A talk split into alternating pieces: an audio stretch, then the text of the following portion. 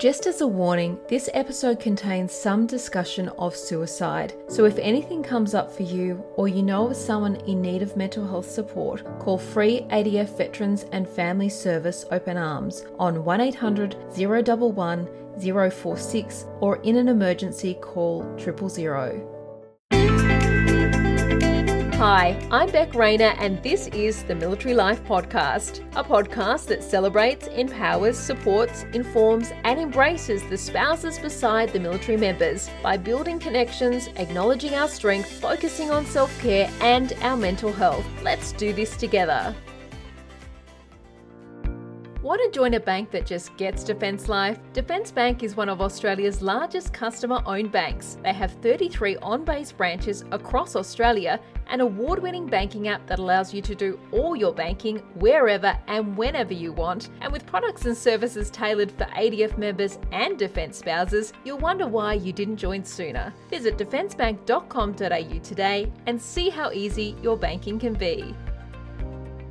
Welcome to the podcast, Joanna, Marcel, Julia, Madonna, and psychologist Brooke. Joanna, you were a oh. defence partner for 26 of your partner's nearly 33 years in defence. Your husband has now transitioned out of the Defence Force, and so you're now part of a veteran family, but you're a strong advocate when it comes to having a voice for the defence community. Why are you so passionate about highlighting defence and veteran life? I am very passionate about supporting veteran and defence families because it gets into every aspect of your life the defence lifestyle. And there's so many impacts that you have along the way. And I thought when we left defence that all of that would be over but it's almost like there's an imprint upon us and it's still with us and we're still dealing with those impacts. And I want to be here to support um, other defence families and veteran families moving forward. Marcel, your partner is currently deployed. You have spent a fair bit of time apart. You're coming to the discussion through the lens of someone who doesn't have children, has a demanding career in medicine, and has struggled to maybe see themselves represented when it comes to defence partners and the conversations surrounding the needs and wants of modern spouses in 2022.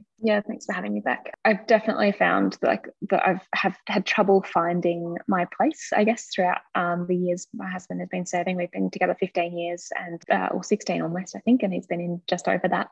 And it, it's one of those things that I've definitely had to put my own life goals and things on um, on hold. Or our our goals is to have a family, um, to be able to pursue my own career, um, given that his career has sort of dictated so much of where we live and what we do and where we go. And even now, I mean, he's away. I think we've spent something like three of the last four years not living together. So um, enable to enable me to be able to pursue my own career, which up until this point sort of hadn't been possible unless we actually took that step to to have to live separately. So yeah, there's so much I think of his life that's impacted mine, and also that identity with so many partner groups and so many things that are ta- often tailored towards people with children and, and connecting with within those groups. Um, and I just obviously don't fit into that realm so well. Julia, you have your own community through your page, The Home Post, with a particular focus on defence partners who have also taken on the role of carers after yourself becoming a carer early on in your relationship. Why do you think it's important that a broad range of defence partners are part of the conversation when it comes to defence families and the support and services we need? We don't all fit that particular mould of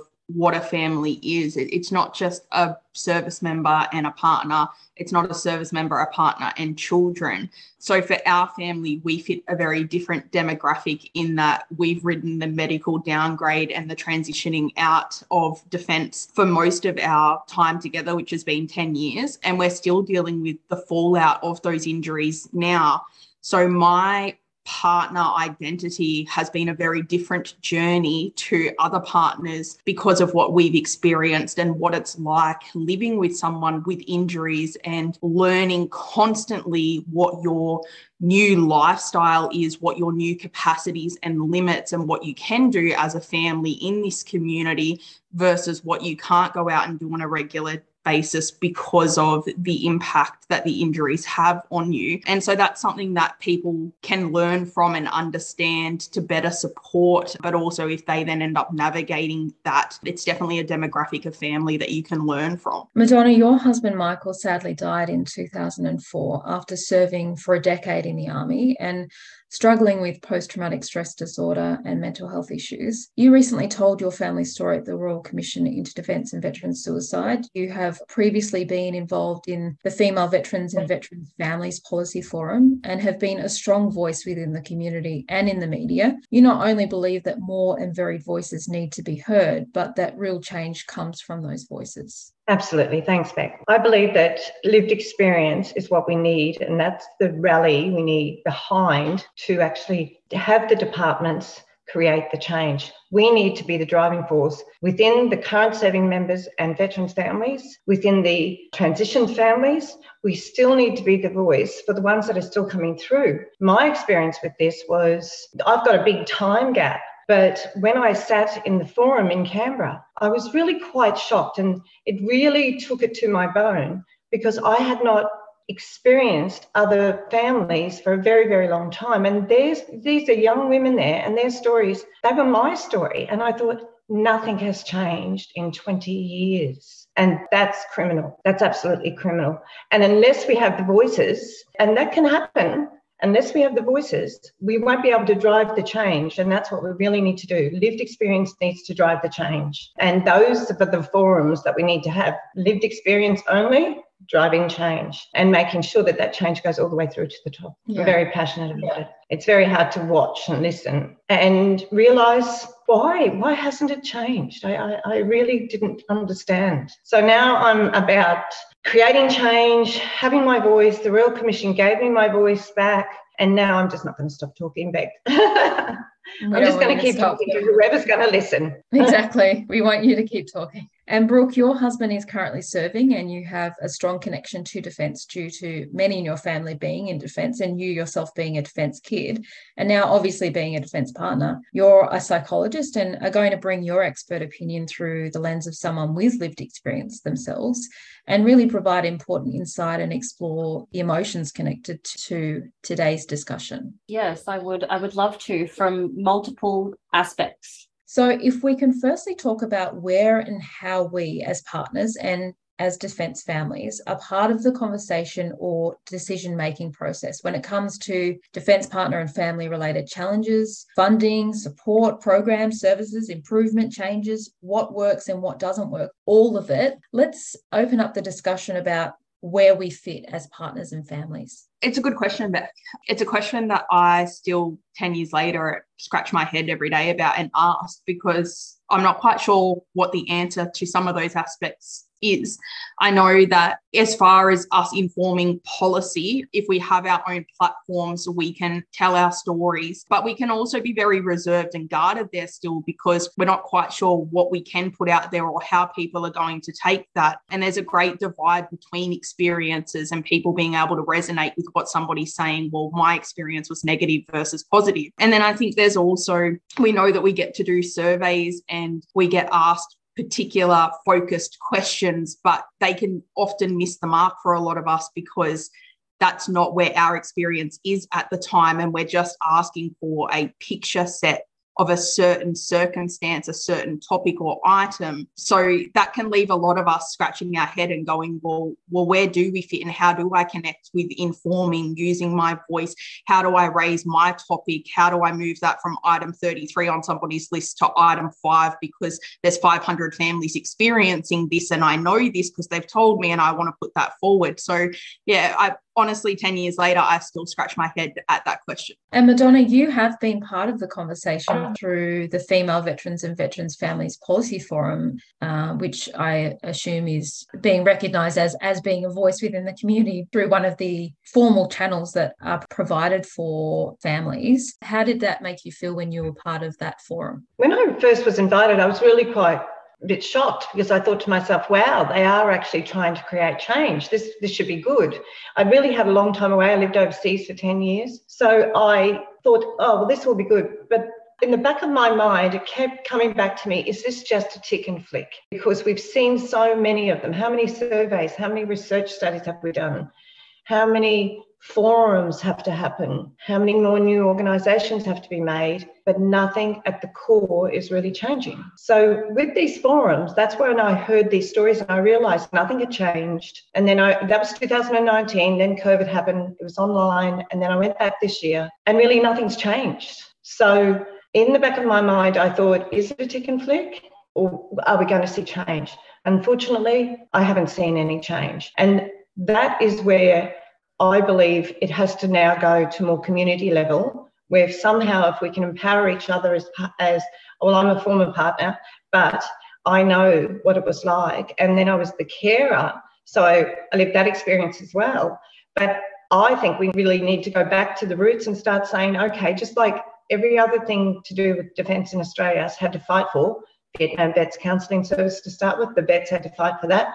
I think families, I even though we're also very, very busy, we have to actually start looking at how do we create this change because it's not coming from the top. It's not happening. We all know it. And after living in America, I lived in a big military town in Texas and I was able to go on base and I did some work over there and train with an organisation called TAPS. And it's about um, tragedy and the support that these people have created. Like there's grief counselling. So I did a peer for grief, there's suicide survivors, there's all of these uh, courses around um, the tragedy of serving in America. I was so gobsmacked to see the services provided to families in America. I know they have a massive military presence.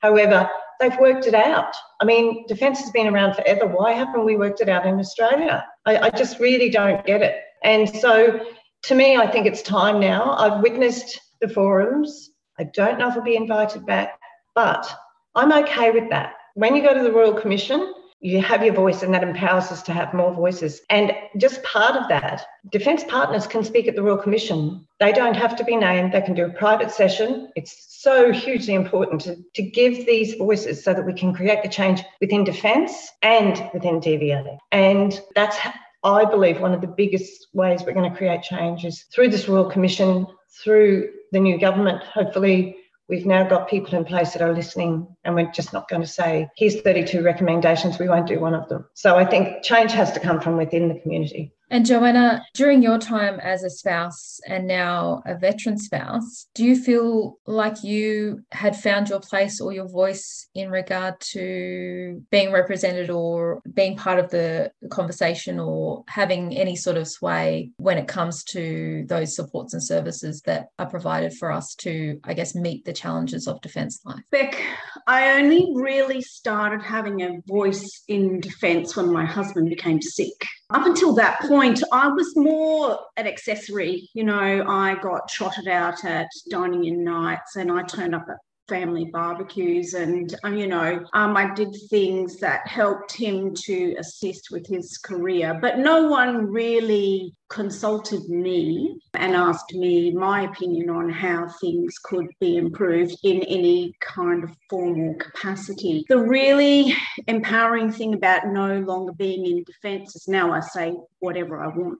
There's always that fear there from spouses, even when you have a conversation with them, that if we're talking about something that seems a little bit prohibited, um, that this is going to have impacts on their husband's career. And uh, everybody seems to be really, really wrapped up in um, the um, consequences of having a conversation. And I found that really challenging when I was a defence spouse because I was hardly compliant as a defence spouse at all. So as a veteran, a lot of what Madonna is saying as a veteran spouse, it resonates with me strongly. I speak more now because I realize the impacts now that we're out. We are still living with, I still go to work not sure if my husband's, Madonna, you know, not sure if he's going to be here when I get home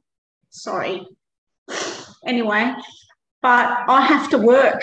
I have to have a job because if something happens, I have to support our family and I can't go out there and find a job after being a carer for two years. My prospects would be very low. So there is very little support for families struggling with the mental health impacts of the job. And especially when our partners start to decline, because initially I thought he had a clinical illness, and I could not work out why he wasn't being investigated from a clinical perspective to see. Um, I actually thought he had like some kind of motor neurone, MS, like his whole functioning completely declined. He couldn't get out of bed, he couldn't dress himself. I thought maybe he had a severe influenza. Do you know what I mean? But that didn't get investigated. So for me, that was a major concern. But what ended up happening is when he got sick and he couldn't be hospitalized because he wasn't sick enough to be in hospital, he got sent home to me. And like what Madonna said, with the people in the US who receive all the courses and they receive the mental health training and they receive the um, the counselling on suicide awareness and stuff, I didn't know what to do. Myself, my sons, we were taking time off work and off school to make sure at all times there was someone at home with my husband because defence did not know what to do. And it's really disappointing when I hear Madonna say 20 years on that nothing has changed. Our greatest support and the people that encouraged me to have a voice were the very old, cynical, jaded vets from the veteran community. And they were the ones that said, right, this is what you're going to need when you're going to get out. Have you got a house? No, you're going to need a house. Right, have you got a deposit? You're going to need this, you're going to need this. From a financial perspective, where are you? And they then put the plan in place. This is what you do, these are the decisions you make. They know because they've been there and they are on top of it, looking after veterans all the time. And I cannot impress on anyone enough that if you are in the process of dealing with a person who is carrying any kind of injury, that you should probably start engaging with the veteran community because that, that's where all the advice is free flowing. Thank you for sharing your story with us, Joanna. I know it's not easy. And of course, obviously, it's just as important for current serving families to also feel like they can step forward and have that voice. I mean, it's great that you've been able to say, okay, we're out of the system, I, we're in the veteran community, we can we don't have to feel like we have to soften our voice. We can say it as it is. We can speak freely because we're not connected now and we aren't within the system. It's not going to impact my partner's job and all of that sort of stuff. So, just as important as that freedom that you get when you are ex serving and you can have that voice, it's just as important for the current serving families to also have that voice so that things can change in regard to the support and services that we have before we discharge out of defence. Brooke, how do we move away from feeling misunderstood or feeling disconnected from the supports and services and what is provided for us? Because defense has always always existed. These challenges are always going to exist. It's not like you know defense are hanging out because that problem will go away in a couple of years. Like this is only going to keep happening. The challenges the problems the supports and services that we need are always going to be there how do we move through those feelings of feeling, I guess, maybe let down, misunderstood, feeling disconnected from the process because we don't feel like we fit in in regard to the decisions and what is available to us when really more of our voices is what is needed. A few components there. So I really hear what Madonna was saying before when you were talking about how community, we need to self advocate and it sucks that it has to be on the, on us for that but in terms of the military or, or the defense force they have that hierarchical system where it's keep everything quiet you have to go up the ranks um, and that can be very isolating and siloing and with defense partners we are supporting someone, we're putting our life on hold, we need that village. I mean, humans, we're wired for connection. We need that village anyway. So there needs to be democracy, there needs to be compassion and normalizing these experiences. Like Madonna said, Julia said, all of you said, and, you know, Beck as well, things haven't really changed from the 80s, you know, as we've discussed in terms of how these things are dealt with, we have a massive source of untapped data to intervene and set up these supports before they become something that is at crisis mode. So we have all this information, but no one is asking for it and applying it in a meaningful way. So often, a lot of us, we feel misunderstood, we feel undervalued because we're doing all of the emotional labor, we're doing all of the flexibility. Often, we're doing all of the labor, especially if we have children or we have pets to look after, or if we have careers as well, we're making changes and prioritizing somebody else's career. And we can't even really complain about it because then that might impact their career. And no one likes to be a self sacrificing secondary person in somebody else's life. That's where resentment is built. So we need to have meaningful connection and authentic conversation to feel like it's for a purpose. If it's not for a purpose, we become resentful. It becomes more difficult for the defense member to do their job. It becomes more difficult for us to sustain this lifestyle. And we start to feel like maybe there's something wrong with us. Maybe we're not resilient enough. Because that expectation as well, when you all might understand speaking to someone who doesn't experience this lifestyle, you get a lot of, you know, you're so resilient. I couldn't do that. That's very distancing and isolating. That's not helpful. That's not supportive. And you're not getting any support, it, it's almost a little bit alienating. So I think if we're feeling misunderstood, if we're feeling undervalued, if we're not feeling acknowledged, it's important for us to identify okay, what are our needs? Where do we go to to be heard and seek out community to get those needs met? Hear that echoed back to you. And I know that's easy to say, but you know, that is where we need to go. We need to seek connection. A flow on from that is if we don't even as partners and families know where we fit in the conversation, how are we then being represented if we aren't even being meaningfully engaged with? And in regard to that, you know, how are we being properly represented if we're not being consulted, if we're not being engaged with, but we are just being spoken for and not spoken to? It's interesting because I think like so many of those points about sort of feeling like not connected and not engaged when when my husband deployed the first time he went out of unit on a deployment. So and it's similar this time to be honest but I got contacted by the organization that is meant to contact you about your deployment your partner's deployment or your husband's deployment um after he got back and he was away for 7 months. And so I was I was fortunate that I we were living at this time on a base in regional Victoria and I had people I knew and people people who would like, I knew that he'd fortunately plugged into the mess there, one of the messes there, and I would just go on my own and turn up at the mess on Friday, every second Friday, um, to kind of continue that connection. Um, and they were like, "How are you going?" And I was like, "Oh, the lawns are really long." And one of the guys was like, "I'll come, I'll come mow your lawns." Like the people around me stepped up, but the services and support that were meant to be there and that were meant to like check in with me, I didn't get like I didn't hear from um, his superiors. I didn't hear from anyone. Like no one contacted me, and he was having a shit time over there as well. So um, that didn't help. That I was dealing with his distress. He was having his family member became really unwell at home. He wasn't able to come home. Like, there was like like in, he just made it in time before he had a, a, grandparent pass away and things like that. It was all just he even forgot to pick him up when he was uh, he was in a part with no other Australians and he ended up being left there. The um, one of the services that was meant to collect him and bring him home forgot, so we had to wait a whole week before he could be brought home. And so like sort of like I was left isolated and alone and not contacted, and he was the same. And this is sort of like our individual like the opposite side of the world. And I just think like I was like I don't even know where to begin.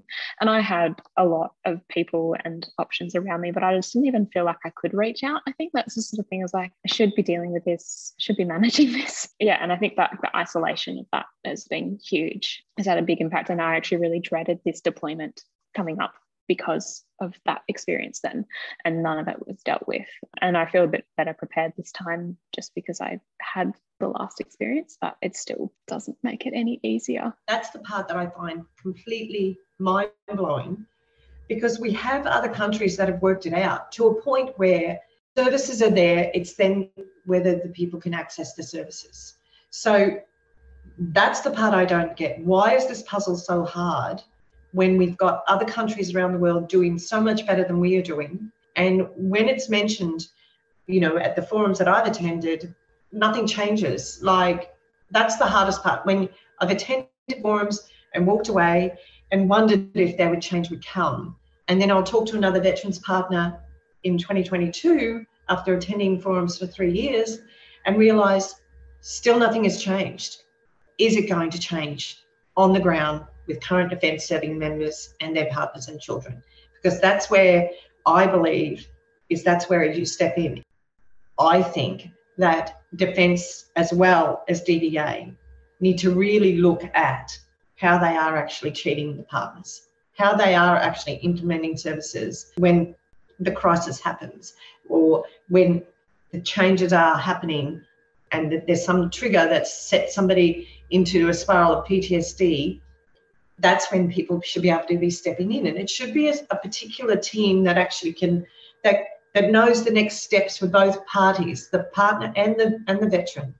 You know, give them the right steps, give them the right advice so that they can go, okay, can we work through this? Can we get better? It's all of those things, but I, I'm still really saddened that after all these years, that those sort of services are still not in place. Nine out of 10 defence spouses wish they found out about Defence Bank sooner. Okay, I might have just made that up, and they do sponsor my podcast, but I've checked them out and I think they're worth a look just for their banking app alone. It's award winning and currently has a rating of 4.8 out of 5 in both the app and Google Play Store. It does everything a big bank app does with cool features like fast same day payments, card alerts and controls, pin change functionality, savings roundup, spend tracker, the list goes on. Oh, and if you really want to go to a Defence Bank branch, you can. There are 33 on base branches across Australia, and with many of their branch staff a Defence spouse or partner, you'll be talking to someone who just gets it. Banking as a Defence spouse doesn't have to be hard. For more info, visit defencebank.com.au. When I hear about the partners, I, I about you know like a defence member being deployed, but no contact until the defence member returns, I'm thinking like how hard is this? This is a list of soldiers' names and their, their next of kin. I mean, it's not hard. This is not, we're not building rockets here. We're just, we're just wanting to provide services and realize that if they have an unhealthy partner, if the veteran becomes unhealthy and that spirals the partner, then we have a complete imploding situation happening. That's the heartbreaking thing. And I think that's where if I could see any, if I could do anything to create change, that would be my main area is supporting them while they're there in that period of time where they just need more supports around them to ease the level of anxiety. We can get more supports around the couple and the children and the right supports, the quality supports. Billions of dollars are given to DVA and billions of dollars are given to defence every year. I know it is a machine, but they keep forgetting that for that machine to work healthily, for the soldier to stay in longer, to the soldier to get through different situations in life, he needs a healthy wife as well and children. He needs, they all need that support. I think when you go into I guess when you are living defense life and you go into the various things that come along with defense life, whether it be separation, deployments, or you know, moving to different locations, you just assume that there are systems and things in place because there's organizations that represent us and are providing a voice for us and telling the people that are supporting us and providing for us what we need and then when we aren't able to access what we need because it sort of falls short, that we are left wondering, well, how are we being represented and, and what are those organizations advocating for if when it comes time for me to access support or be supported or you know the challenges of defense life come up that you don't know which door to open and it's kind of like digging for treasure to find what you need at that time. I really resonate with with what you said marcel around you know feeling isolated and also dealing with your partner's distress and potentially being the only person they can be vulnerable around when they are in that situation because that's not encouraged. So you're dealing with your distress, you're frustrated, you're isolated, and then you're trying to support somebody who's in potentially a life or death situation, which is always something that we carry around with us all the time. If we don't have a knock on effect, someone to go to and debrief with to get that support to, or someone, you know, a mentor, someone who has that wisdom and that experience around how to manage this or navigate this when you have someone who's going through a deployment and you're going through a deployment. If we don't have access to that as a standard practice of deployment, how is that helpful? And I, hope you don't mind if I share a bit of a personal experience that I had. I think I went into being a military spouse with pretty high hopes or expectations. I guess I just took it for granted that this was something that had been going on for a really long time, i.e., deployments, so that there would be like quite a structured process to support the things that that would all come up for everybody. And when my husband was deployed, one of my family members became quite sick. I would, you know, we were posted where they were nearby, but I didn't have any other family members.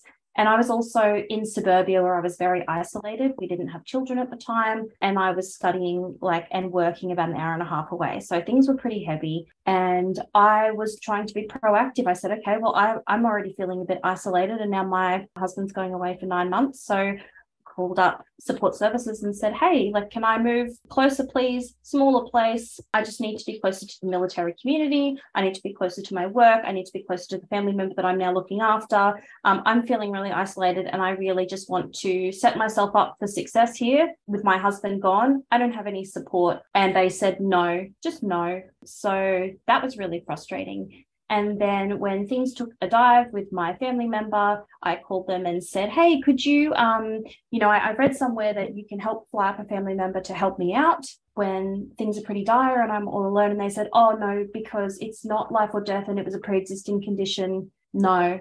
So red tape really got in the way there and I became pretty disillusioned and resentful around that. I did get some resolution, but I had to push pretty hard. And if I had any, you know, if my cup had been less full, if I had been a different person in different circumstances, I would have stopped trying. And that would have been so, so sad. So, not only do we know what happens to people when they are rebuffed in that way and they don't have that, um, for whatever reason, they don't continue to push, which they shouldn't have to. You know, I've had that personal experience as well of how disappointed and alone you can feel hitting a wall of something that's supposed to be there particularly to support you. The key point within that was that you do expect that defense has, existed for how many years but you and you do expect that there are structured systems and that when it feels like every person that's coming up against a certain challenge when it comes to defense life and it doesn't have to be a critical challenge it could just be you know the challenge of getting a child into a, a school at the new posting location whatever challenge it is that you expect that there's structured supports and systems surrounding those challenges because those challenges have always existed. And then when there isn't it's like every defense partner every defense family is reinventing the wheel by going through the motions of well why doesn't this exist? Who are the the people that are pushing for change within this area? And it's like you know you go through the motions and every new defense partner family that experiences that problem it seems then goes through those motions but it never sort of goes anywhere and never sort of leads to any significant change I think the biggest frustration for me and possibly other people is that it's not being taken seriously. By the time I am asking for help, I've already tried several other avenues to solve my problem. So when I am coming to defense and going, right, who do I talk to about getting this problem fixed? It's like, well, solve your own problems. Brooke, what kind of impact can it have on people? You know, Marcel has mentioned, you yourself have mentioned that when you've gotten to the stage where you've reached out for support or realized that, that there isn't support there, or maybe felt a little bit let down in the process, but then you know you're still living defense life you're still going to have to post again you're still going to have to go through another deployment or separation how do you move through those feelings when this is still going to be part of your life. It's not like you can go, okay, well, that was terrible. I never want to do that again because you don't have control over that. You will at some point have to do that again. How do you move through feelings of being let down and not sort of, I guess, moving to the stage of resentment and pushing back against defense life because you still have to live defense life? And I think that answer would be different for everybody. You know, if humans are in a situation where they've reached out for help and they feel there's a there's a wall there, there's hopelessness, they don't have agency in their lives, that's where anxiety, despondency, depression come in and it becomes harder to function. It becomes harder to have meaningful connection with your partner because there's that resentment there. So that can be something that triggers the urge to retreat and isolate, which is the opposite of what we need. And I think the answer again would be we need connection. We need people to validate our experiences. We need to feel like we have some control, some say in the process. We need to feel seen. We need to feel heard. We need to feel like we can be our authentic selves. And so when we are feeling isolated, feeling rebuffed, and feeling like we are, you know, we're not allowed to say certain things, we need to find the ways that we can to connect with other people who feel the same way, who have had the experience. And that's not to create an echo chamber of, of discontent because that's not helpful. And I know that's not, you know, it's absolutely valid and important to have a discussion where everyone can air their grievances, have that validation. But as long as it's moving towards solutions and, and positive change and a way to address that. Otherwise, we continue to feel angry and helpless and powerless. So, again, I would say, you know, agreeing with what Madonna has said community. We know that there's no one out there that's going to fix all of our problems, and that even with the best intentions, with program supports, whatever it is that is introduced or adjusted or made better. We know that it's not going to solve all the challenges of defence life, but being involved in that conversation and actually being heard and seen as being an important part of that conversation is what we're trying to say. And it also means not only being involved in the conversation with more voices, more lived experience in conversations, in discussions, but it also means being part of the uh, having a voice and being part of the conversation when it comes to the development of programs and understanding the needs when it comes to support and services. So, having more of us be involved in the conversation and the development of programs and supports and services and that lived experience really coming into that picture as opposed to supports and services or people having a voice for us and those programs or pilot programs or whatever whatever it is that are introduced to support us being put out into the world and then us saying after the fact well that actually doesn't fit because of this this and this and if, if you had heard our voice or had heard some lived experience on this you would know to adjust that program like this, or that 100 people actually need this. Because when only a few voices represent us, they're not necessarily taking into account all of the views and all of the voices of the community. And that's not to say that we need, you know, 10,000 people in a conversation about a support program or the needs of defence families. But what it is saying is that more of us need to be part of that voice and need to be part of the conversation so that more of us are represented as opposed to just a handful representing us and the same cohort representing us who might have the same voices. So, you know, the same people subset doing the surveys, the same people being connected to the research, the same people who go along to face to face community centres and forums and have the opportunities to, for instance, meet the minister or connect with Defence Families Australia when, when they visit community centres or the like. There are certain people that are able to do that because they are connected in that way or they have the time or they know about it but there are a whole range of other defence partners and families who aren't being represented because they aren't able to connect in that way. They don't know that there's a forum or how to have a voice. So we're not necessarily all represented in the way that we need and want to be. I think my level of frustration as well comes from how well I've actually seen it done with defense, which is not a common, I guess, thing that you you've heard, but people often hear often as we just hear the negative. And when we were living in Darwin, there was an entire unit that was being moved to Townsville. So um, 2Cav was being moved to Townsville. And because of the move, and all of them like they decided and it was kind of advocated for a little bit at base level, but it didn't have to have a lot of pushing. But they flew every family member that wanted to go from Darwin to Townsville for a three day period, put us up in a hotel, drove us around to show schools, gave people an opportunity to sort of figure out housing options, um, showed like where the main housing estates were, all of this sort of thing, completely funded by Defence. So they covered, yeah, flights, accommodation. Um, they even covered most of the meals. I think you just had to sort your breakfast or something. And then they did the bus tours and everything. And it made a huge difference because you're moving a whole unit full, like it was over 600 people, I think, who were being shifted. And it was like massive, right? You could have interviews with employers. Like there was all of these options like available for you in this time, and it was done so well. And I was like, this is excellent. Like this is what we need. This is like thinking about the partners and the families. This is not just like, oh yeah, you're being posted, figure it out. But I was just like quite shocked when I've seen it done well. I've seen them be able to be like, yeah, sure, we can do that. Let's organize this. Let's make something happen. And then the rest of the time they're like, oh no, no, that little thing that you're asking for, that's too hard. But yeah, sure, we can fly 600 people to Townsville. No worries. I just don't, I don't understand how there's such dichotomy between. Yeah, you, you would think that you've got that expectation of, oh wow, that was really good, and then you're like, well, maybe things are picking up, and then you, you know, you have something else come up, and you're like, oh, okay, expectations crashed. I just wanted to address the issue of um, signing up. Um, we signed up for this life. I, I never felt like I signed up. I met an amazing person. We fell in love, we got married, and he just happened to be a soldier. Um, we were together in one location for six years. Our baby was two weeks old when September 11 happened. And then that for me was the reality check. And then um, at the end of that year, we were posted, and that was my introduction into defense life.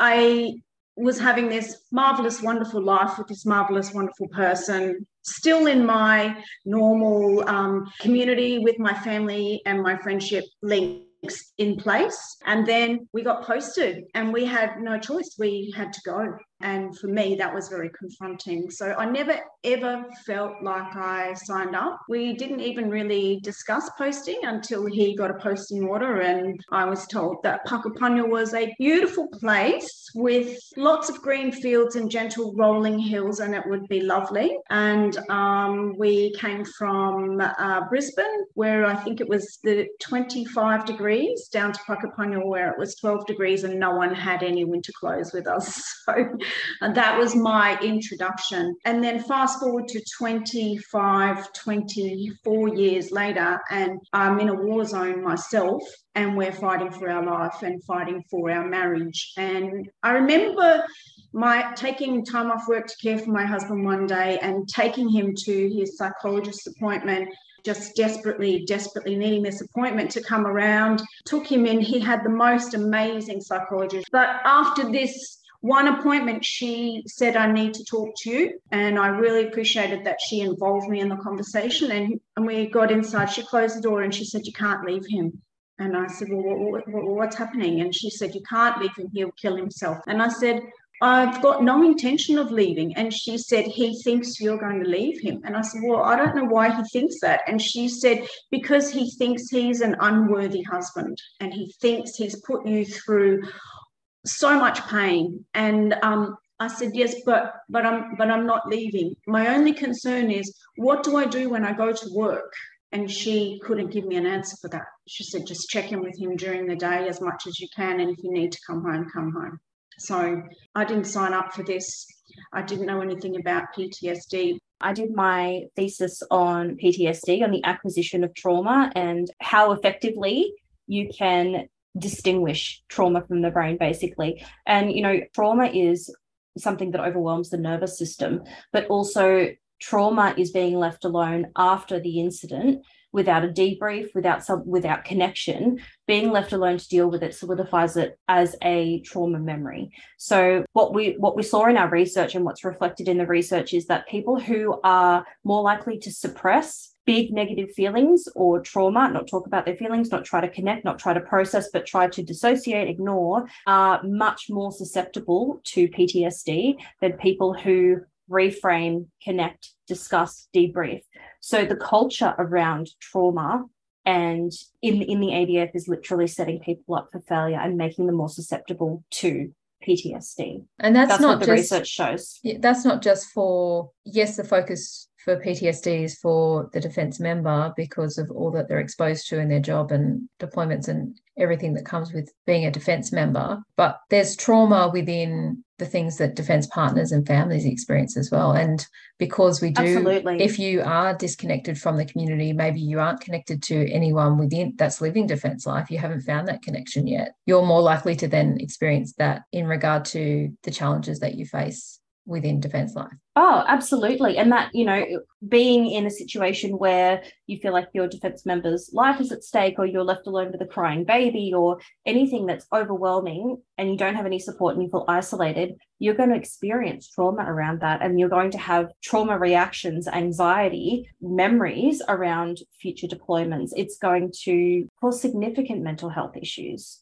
And that's something that's being under supported and inconsistently supported currently. This is exactly um, what Brooke just said, is exactly what my psychologist said to me when I didn't understand why I had my husband home and why I was struggling with reintegration why there was no joy and and why I had suicidal ideation. And like she said, is because when you were ghastly and you were invalidated with your experiences, you were not only experiencing the grief of the situation, but the trauma was solidified it was reinforced and then that's what you're left with is the trauma response. So now your body is at a point where it's dealing with the trauma and the only way it knows how to do that is it goes to the flight or fight reaction. And she was like and so that's where you're at. And it makes a lot of sense but if I couldn't connect with somebody like Brooke and a psychologist at that point if I wasn't able to make that call or I didn't have my husband recognize it and say, listen, you really need to make this call. Do you want me to do it with you?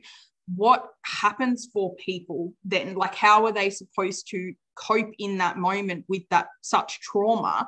And I guess, like, it just, it makes me really sad because I know that today there would still be people in that situation that can't make that call. And I know what it feels like to be at that point and to just be dealing with the trauma. I think as well, we need to recognize that constantly having tra- to transition from you know one location to the next and constantly having to prove why you uh, are worthy of employment or why you're going to be the best person for the job and you will stick around for the job or whatever it is constantly having to go through that cycle creates trauma in itself and that when when we're talking about trauma we're not always just talking about ptsd obviously that is a huge that has a huge impact on the family but we we also need to recognize that there's trauma in lots of different areas of defense life Absolutely. And, you know, there is that complex PTSD, which is so rife when there are situations of an imbalance of power.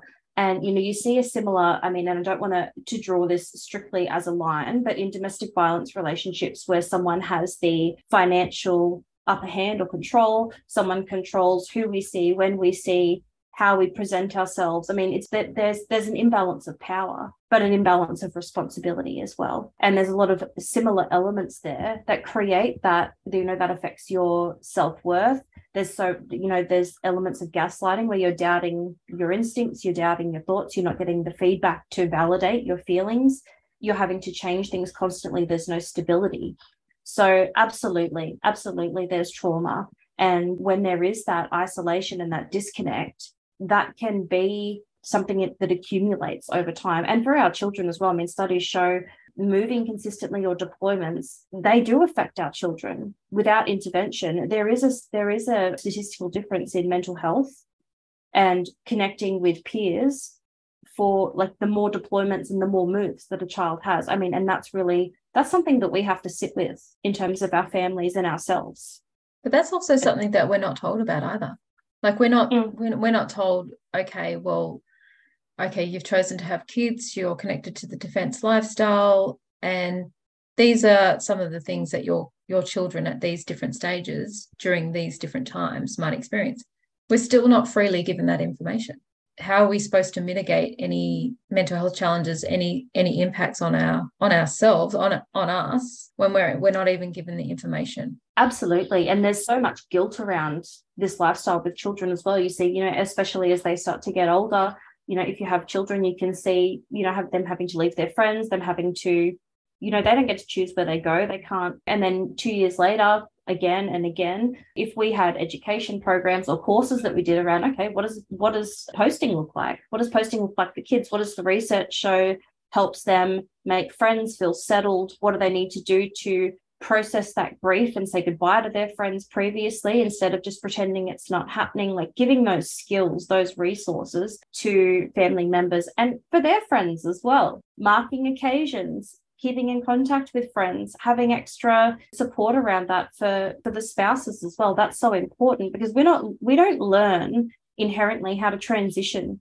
in different stages of our life, let alone different postings, maintain friendships over distance, all of that stuff, and trying and trying to manage a relationship, our children or or our dependents or whatever, and ourselves and our sense of self-esteem. What if we're not even taught how to manage our basic needs? Not and I'm not talking about like food and whatever but you know our our mental health how we feel like independent humans not just a source of support for others. I mean also as well on that even if we are taught to meet our basic needs when it comes to our mental health and any sort of challenges we're having within life the supports and services that are offered and it's not strictly this way but we're made to feel that they are only offered when we're at crisis as opposed to as a point of maintenance or as a point of education to mitigate any problems that we might have down the line. Part of the process you know like those nights that you get called to when your partner's going to be deployed or you become a dependent where they say okay well this is going to happen. You guys are great and here's dco and blah blah blah.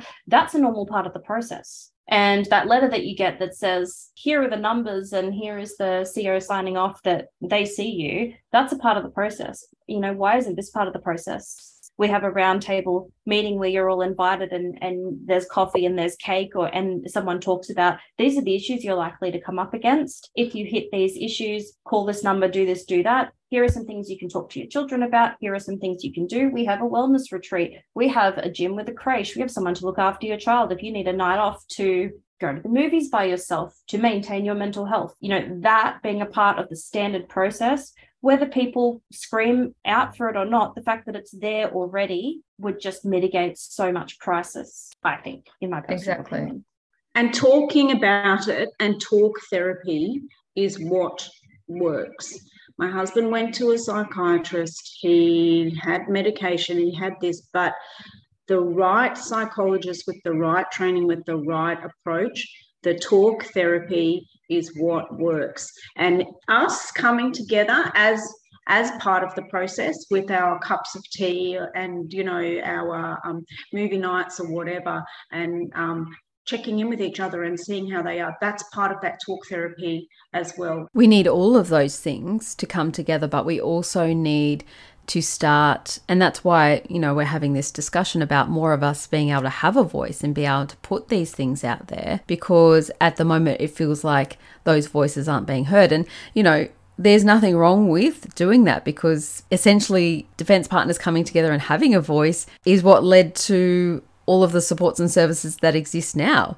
The whole reason Defence Community Organisation, which is what it was called then, was introduced, and you know the supports and services that were introduced in the 80s were implemented were because defence partners started to come forward and tap the minister, the then minister, on the shoulder and say, "Hey, we need more. We need support. We need help with this." And that's originally how you know the supports and services that exist now were essentially introduced back in the 80s. How can we be part of that conversation so that we can get it right, essentially, so that we can all be supported? Because that's all we want. We just want to be supported and part of the conversation. We just want to be heard. And I think what what maybe, and I don't want to speak for everyone, but I think what maybe what we're all saying is that it, it takes all of the agencies. It takes talking, it takes the movie nights, it takes the coffee, it takes the actual pilot programs and the formal things that are offered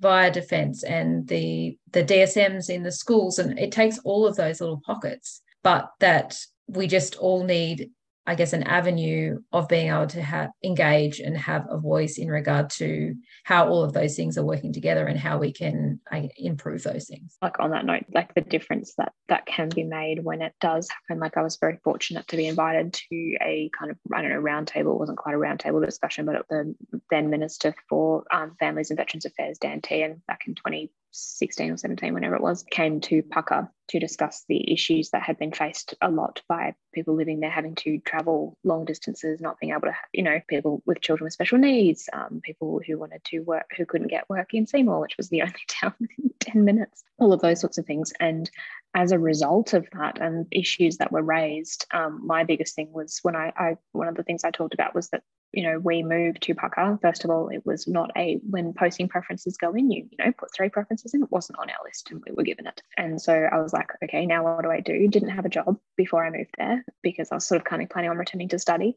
DHS said, no, if you don't have a reason to live in, you have to have a job that shows that you are then entitled to a house not on Pucka. So I said, like, we had to live in Puckapunyal and I'm now commuting 100 kilometres each direction. And you're telling me it's not safe for the member to drive more than 30 kilometres, but it's okay for the spouse to drive 100 in each direction every day. So 200K round trip plus working a full day.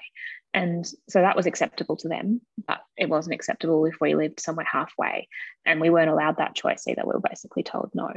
And I raised that. And as a result of that, we then they started a new housing trial, which meant that you didn't have to have a job as long as you just said, like, we can't live on the base for certain reasons. They were like, okay, you can look for housing elsewhere or offered housing in Wallan or areas that were slightly closer to the city. And that came as a result of that discussion. And that was the minister was like, oh my gosh. And I was like, yeah, I was like, I can't. This, he was like, that's ridiculous. That's how far you're expected to travel. And I was like, yes, because defense will not support that. And he and was able to make a change. And that like power that they hold in that space is huge and the ability for them to be able to like and those changes have massive ramifications and it didn't affect us unfortunately ice was in the same we are in the same position but it helped people who came afterwards and i think that's the biggest thing being able to push for for first of all these people to recognize the power that they do hold and the ability of change that they do have when they actually want to make a change and secondly that ability to um, to change the path for those who come after us and also to be able to, to have the ability to be involved in the conversation and have that unfiltered lived experience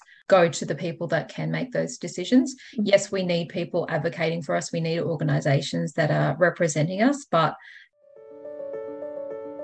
to hear more about why and how defence partners and families should and can have more of a voice, have a listen to episode 143, part 2 of this discussion. I so hope you are able to relate or take something away from today's episode. There are definite ups and downs to military life, but let's get the conversation happening so we can see that we are all in this together. We are all just doing our best. So until next week, you got this. Let's do this together one day at a time. Thank you so much for tuning in. If this episode has touched you, helped you, or given you that extra confidence to keep going, to continue to hold down the home front, to continue to do all the things, I would so appreciate it if you could pop into Apple Podcasts and subscribe to the podcast and leave a review, a comment about what you would like to hear more of, or just some encouraging words. If you want to suggest a guest, I am always looking for new people to talk to. You can do that by jumping over to the website www.militarylife.com.au and clicking on our podcast page. I would love to hear from you.